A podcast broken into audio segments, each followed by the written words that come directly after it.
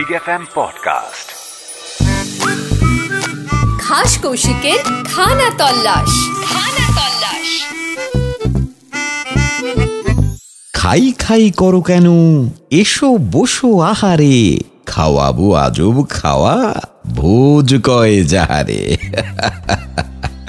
বাঙালি বাড়ির ভোজ সত্যি বড় বিচিত্র কোন অনুষ্ঠানে কোনো বাঙালি বাড়িতে নির্ভেজাল বাঙালি রান্নার মেনু কিন্তু রাজবাড়ির ভোজের সঙ্গে একেবারে টক্কর দিতে পারে।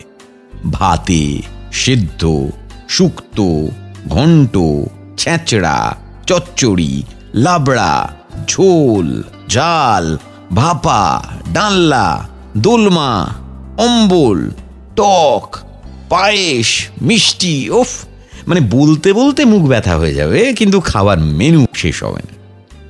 এত আয়োজন, এক পেটে ধরানো মুশকিল হলেও পাতের চারপাশে একেবারে জল তরঙ্গের বাটির মতো সাজিয়ে দেওয়া হয়। আসলে বাঙালির পরিচয়ের অনেকটাই যে তার খাবারের সঙ্গে ওতপ্রোতভাবে জড়িয়ে। দেশভাগের আগেই এই অবিভক্ত বাংলাতেই তৈরি হয়েছে একের পর এক সুস্বাদু পদ। মঙ্গল কাব্য থেকে শুরু করে সেই সময়কার প্রায় সমস্ত সাহিত্যেই তার বিস্তর প্রমাণ মেলে। সত্যি বলতে কি খাওয়া আর খাওয়ানো, দুটোতেই সমান পটু বাঙালিরা। আমরা যেরকম নানা বিদেশি খাবারকে আপন করে নিয়েছি সেই রকমই নিজের শিকড়টাকেও কিন্তু ভুলিনি। আমার তো মাঝে মাঝে মনে হয়, বাঙালি বোধহয় একমাত্র জাতি যারা গাছের মূল থেকে, কাণ্ড থেকে, শিকড় থেকে, ডগা থেকে, ফুল থেকে, পাতা থেকে, ফলের খোসা থেকে মানে সমস্ত কিছু দিয়ে তৈরি করে ফেলতে পারে দুরন্ত সব পদ।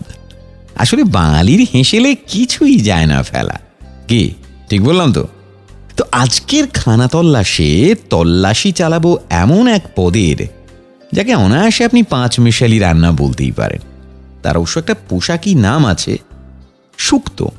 পঞ্চব্যঞ্জন হোক কিংবা ছাপ্পান্ন হোক, যতই কোরমা, কালিয়া, পরমান্ন থাক না কেন, বাংলার থালি সম্পূর্ণই হবে না, যতক্ষণ না প্রথম পাতে সুক্ত পড়ছে। বুঝলেন মশাই এ হচ্ছে গিয়ে বাঙালি স্টার্টার আসলে কি জানেন নানা ধরনের সবজিকে করলা বা উচ্ছে বা নিম পাতার মতো তেঁতুর সঙ্গে মিশিয়ে দারুণ একটা রান্না নামানোর কথা হ্যাঁ, এই আমরা ছাড়া আর কেউ সেভাবে ভাবার সাহসী করে উঠতে পারবে না হয়তো। তবে শুক্তোকে কিন্তু শুধুমাত্র একটা পদ বা রান্না বলাটা ঠিক হবে না। শুক্তো হচ্ছে বাঙালির একটা আবেগ। মেনুর পরের দেশগুলোর সঙ্গে জিভের ঠিকঠাক কানেকশানের জন্যে শুক্তোর ওই কনককশনটা একেবারে অনুঘটকের কাজ করে। তাই রবিবাসরীয় অলস দুপুরে একটা জমাটি মহাভোজ হোক কিংবা অনুষ্ঠান বাড়ি বা নিছকই দুপুরের হালকা খাবার।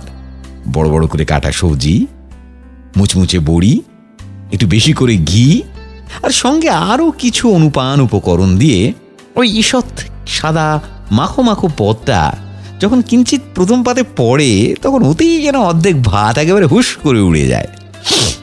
এত অবধি শুনে নিশ্চয়ই জীব আর আপনার শাসন মানছে না। জীবকে তো তাহলে আরও কিছুক্ষণ সামলে রাখতে হবে। কারণ সুক্তর ইতিহাসটাও জানতে হবে তো কারণ সুক্তর ইতিহাসটাও তো জানতে হবে, নাকি? মনে হতেই পারে বাঙালির এত আদরের খাবারটি বাঙালি ছাড়া আর কেই বা আবিষ্কার করবে। একটা সময় ছিল, যখন কোণে দেখতে গিয়ে শাশুড়ি মা বা ছেলের বাড়ির লোকজন জিজ্ঞেস করতো হ্যাঁ মা, শুক্তো রান্না করতে পারো তো? মানে শুক্তোকে একেবারে খাঁটি বাঙালির ল্যান্ডমার্ক বলে ধরা হতো। কিন্তু আপনাকে জানিয়ে রাখি যে আমাদের গর্বের এই শুক্তো কিন্তু মোটেও খাঁটি বাঙালি পদ নয়। আগে হ্যাঁ ঠিকই শুনছেন, এর আসল পেটেন্ট পর্তুগিজদের হাতে। শোনা যায়, প্রাচীনকালে নাকি পর্তুগিজদের একচেটিয়া খাবার ছিল শুক্তো। সেখান থেকে ভায়া কেরল হয়ে সোজা বাংলায় ল্যান্ড করে এই তেতো পদটি।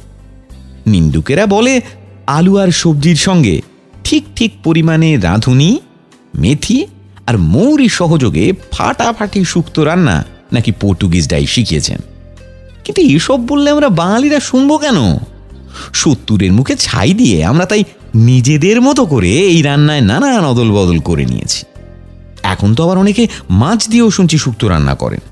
যদিও বাঙালির হেসেলে কিন্তু নিরামিষ সুক্তই চিরকালের ফার্স্ট বেঞ্চে অনেকে অবশ্য কথা বলেন যে সুক্তর আবিষ্কারক নাকি পর্তুগিজরা নন।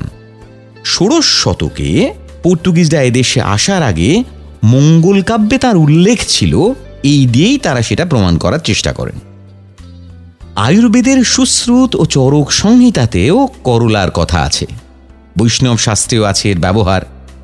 পদ্মপুরাণে আবার বেহুলার বিয়ের নিরামিষ খাবারের মধ্যে সুক্তর কথা বলা আছে। এমনকি ভারতচন্দ্রের অন্নদামঙ্গলেও নয় নয় করে তা ধরুন বাইশ রকমের নিরামিষ পদের মধ্যে সুক্ত আছে।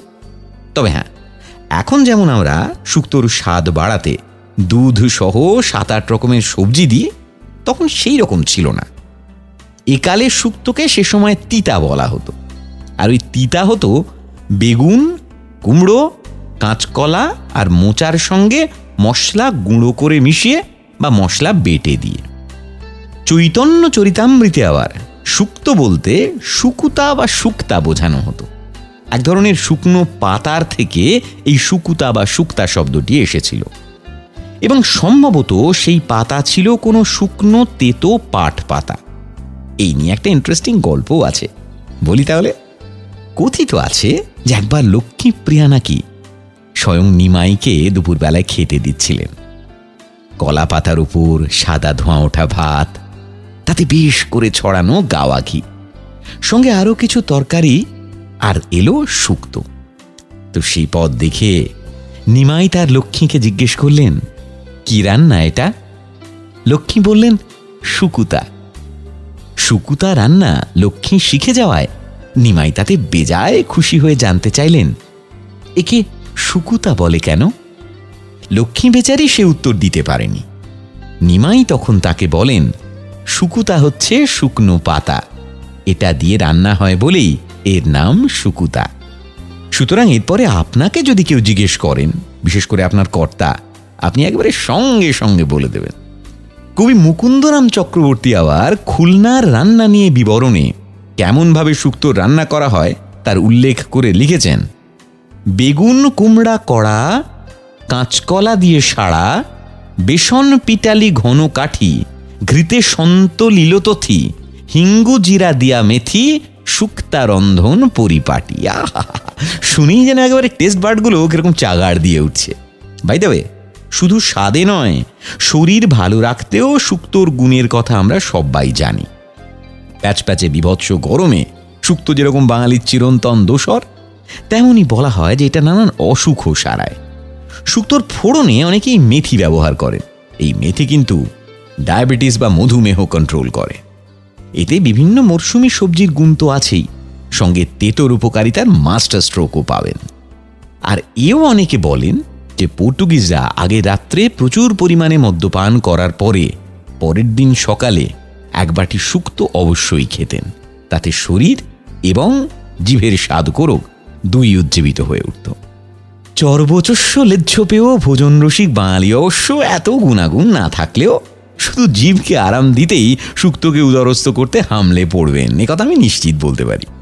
তাই জীবকে আর বেশি শাসন না করে একদিন সুক্ত ভোজ হয়ে যাক।